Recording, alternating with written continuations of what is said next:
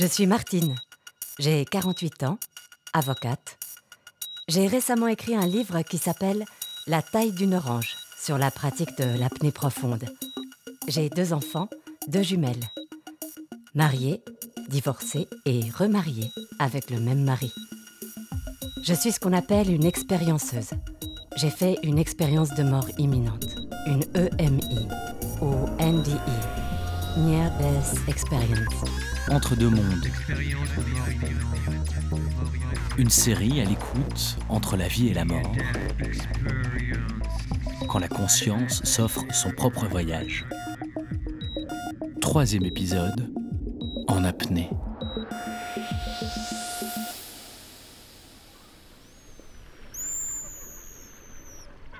Ça se passe au mois de juin, il y a une dizaine d'années. Le jour exact, aucune idée. Les dates, je retiens pas. Même l'anniversaire de mes enfants, je le rate une année sur 2. Et pourtant, elles sont 2. Et je les ai senties passer ce jour-là.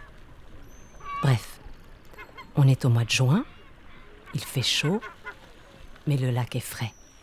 Et il y a déjà comme une odeur de vacances qui flirte dans l'air. C'est le week-end. On est au bord du lac, donc. À Pérois-Plage. Christian, mon mari, a tout préparé. Les sandwichs, les petits jus, les compotes et le sac des filles avec leurs jolis maillots rouges à petits pois et leurs lunettes en forme de cœur. Il a tout préparé pendant que je relisais une énième fois le dossier d'un client qui me fait la misère. À cette époque, je travaille comme avocate dans un cabinet spécialisé en droit pénal. Un cabinet prestigieux, très réputé, mais grosse pression. Et ça fait quelque temps que je cumule de sales affaires, des affaires sales. Au début, je faisais le tri, mais on m'a très vite fait comprendre que si je voulais évoluer dans ma carrière, fallait pas que je fasse la fine bouche. Et qu'il était parfaitement normal de passer 12 heures par jour au travail, d'avoir un matelas gonflable, un pyjama et une brosse à dents à son bureau pour y passer la nuit s'il le faut. Donc, à ce moment-là, même si je suis au bout du rouleau, constamment sous tension, et que régulièrement je me retrouve à suffoquer devant les piles de dossiers, eh bien, je trouve ça parfaitement normal.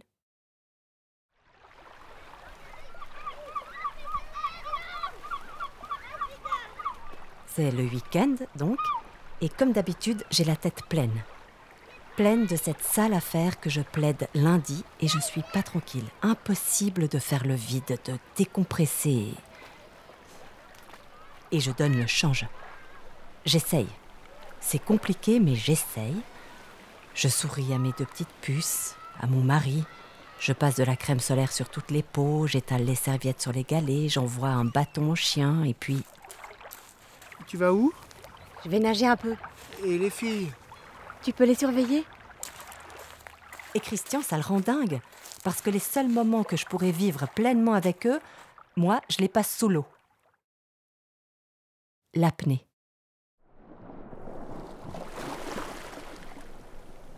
Je la pratique à petite dose, en amatrice depuis quelques mois. J'ai été initiée par un client, Guillaume. Un type vraiment très attachant. Son dossier s'est réglé rapidement, direct après la conciliation, mais on a eu le temps de se lier d'amitié. Pas vraiment conseillé dans le boulot, mais c'est des choses qui arrivent.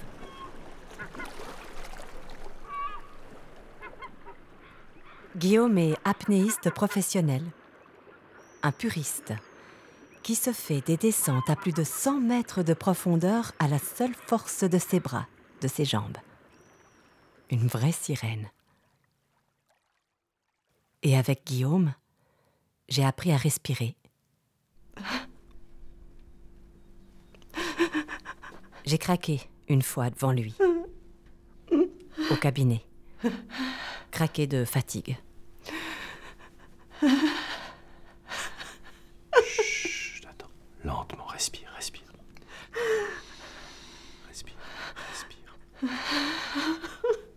Allez, et il m'a juste prise contre lui.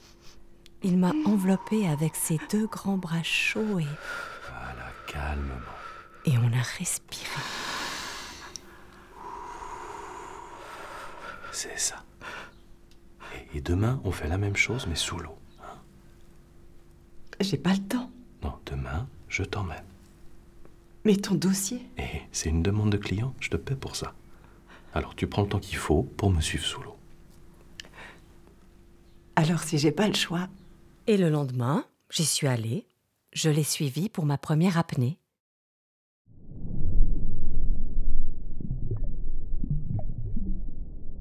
Une expérience de dingue. Après, j'y suis retournée. Et régulièrement, j'y retourne. Je descends, pas trop profond, juste ce qu'il faut pour m'immerger, m'englober. Ça me suffit. Et ça me fait un bien fou. Tu pénètres dans l'eau et tu voyages, tout simplement. À l'abri du monde. Du bruit que fait le monde. Il n'y a que toi. Du bleu et quelques espèces aquatiques qui te prennent pour leurs frangines. Quelques minutes de rien que tu cherches à prolonger tellement c'est bon. C'est doux ce que tu ressens là. Tout ce liquide qui enveloppe ton corps, qui s'infiltre dans tes recoins. Et tu tiens jusqu'à ce que tu n'en puisses plus. Jusqu'à ce que ton réflexe le plus primaire te pousse à sortir la tête hors de l'eau pour retrouver cet air qu'il te faut pour vivre.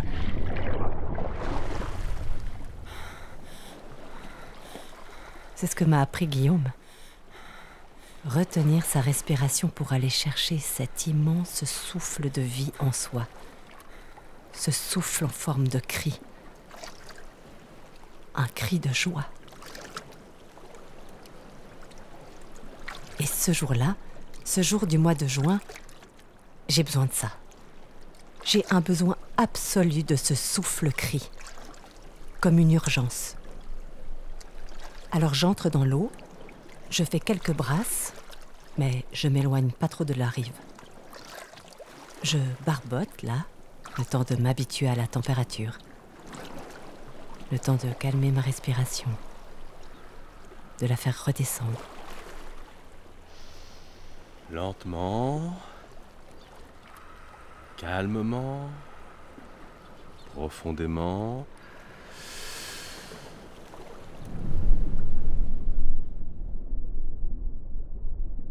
Et je disparais sous la surface de l'eau.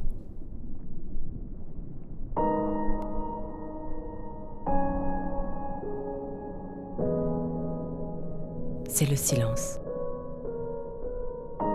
Mon corps s'abandonne à la masse liquide. Comme une immense caresse. Des milliers de doigts qui m'effleurent et ma peau s'ouvre aussitôt. Un moment de pure extase aquatique. Je me sens tranquille tout à coup. Apaisée. Pas de poissons aux alentours. L'ombre d'un cygne qui passe au-dessus. Un rayon de soleil vient frapper la surface de l'eau et d'un coup, l'eau devient turquoise. Quelques secondes à peine. Et puis, tout s'assombrit à nouveau. Je me souviens de ça, de cet éclat turquoise tout à coup.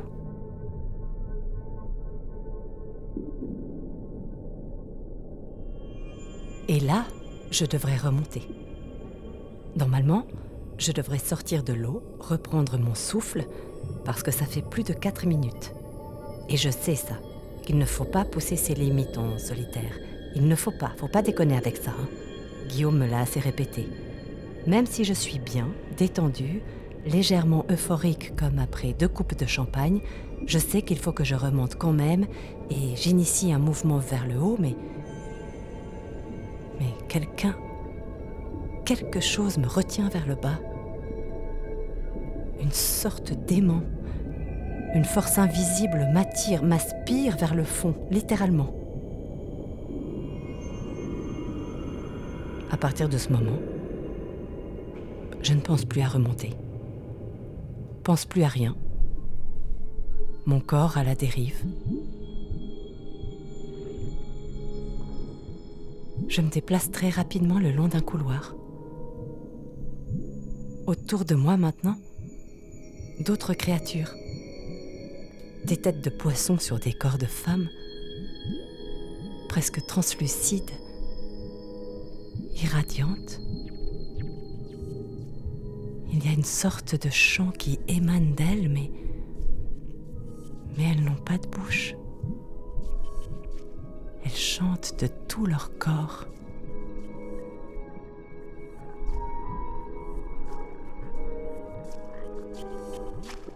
Et au mois de juillet, un lundi, le jour exact, elle ne sait plus, jour pluvieux, très moche, dégueu. Le temps se plantait devant la TV, mais la TV était foutue, alors sa mère l'a accouchée. Sorti d'un coup, un quoi, mais fiu, passé comme une lettre à la poste, comme un souriceau par un trou. Sans aucun bruit, sa mère l'a appelée Martine, un nom simple, sans aucun bruit. Martine apprend à déglutir, chouiner, mâchouiller sa suce, parler, manger, marcher, vomir. Suivi l'exact processus, petite tête pas dur à cuire, papa m'a bombé du plexus. Puis vint le jour où Martine, comme tout enfant civilement, déclarait s'asseoir sur les bancs. De l'école, elle apprend ses comptines, l'enfant bosse dès l'enfantine comme une folle jusqu'à 20 ans. Elles me suivent, en transe autour de moi. Ça me donne envie de danser. Alors je danse. Oui, je crois bien que je danse et c'est terriblement joyeux. On avance tout ensemble, comme un gang, un banc de poissons.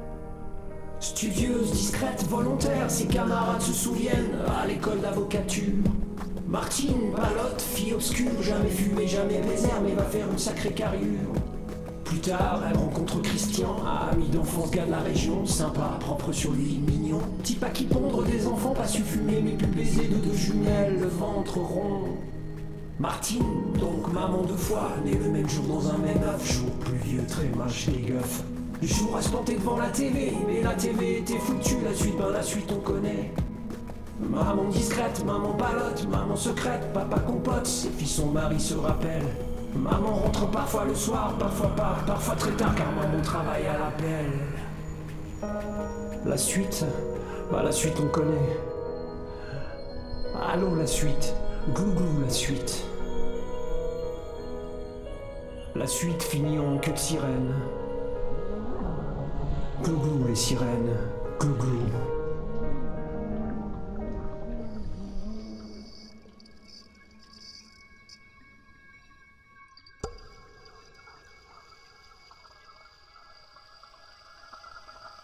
Et au bout du couloir, tout au bout, il y a cette lumière. Une lumière vive, presque blanche. Mais pas du tout aveuglante. Et je suis attirée par cette lumière, comme un papillon de nuit vers son lampadaire. Je veux y aller. Je veux m'y coller, et j'y suis presque, Mais d'un coup, parmi les créatures survoltées, je reconnais Guillaume. Guillaume, ma sirène. À quelques centimètres de mon visage, il sourit. Je le vois qui me sourit. Sa main dans la mienne maintenant.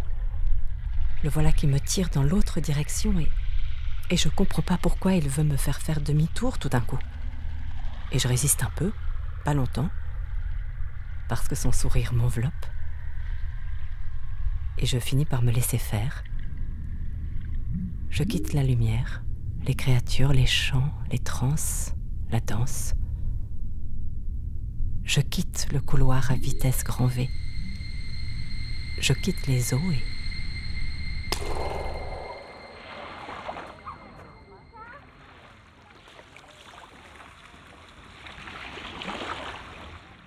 Et là, mon corps échoué. Ma peau plaquée sur les galets. Tout est froid d'un coup, tout est dur, j'ai mal quelque part, mais je ne sais pas encore où. Plus de main dans la mienne. Mes doigts sont gelés. J'arrive à peine à les bouger. Et au bout de mes lèvres, Christian. Il y a son souffle qui se mélange au mien. Il me fait du bouche à bouche et... Je me redresse d'un bloc. Je bascule sur le côté. et je vomis. Je me vide de tout le bleu que j'ai avalé, absorbé. Le lac est si paisible. Mon corps tellement lourd tout d'un coup. Et moi, je respire.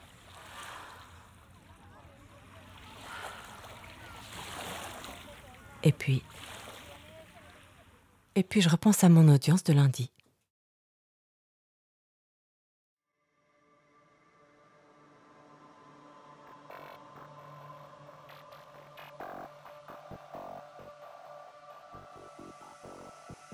Entre deux mondes. Une série écrite par Mali Van Vallenberg et mise en onde par Gérald Wang. Avec Olivia Seigne, Frank Semley, Mali Van Vallenberg, Fred Mudry et Pauline Epinay. Musique, Christophe Koenig. Bruitage, Caroline Ledoux. Prise de son, Gérald Wang et Jonathan Binquet. Montage et mixage, Gérald Wang, au studio Bruisson.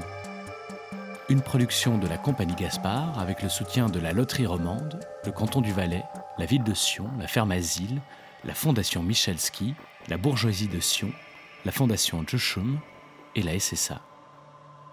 Merci au restaurant de la ferme Asile pour son accueil si chaleureux.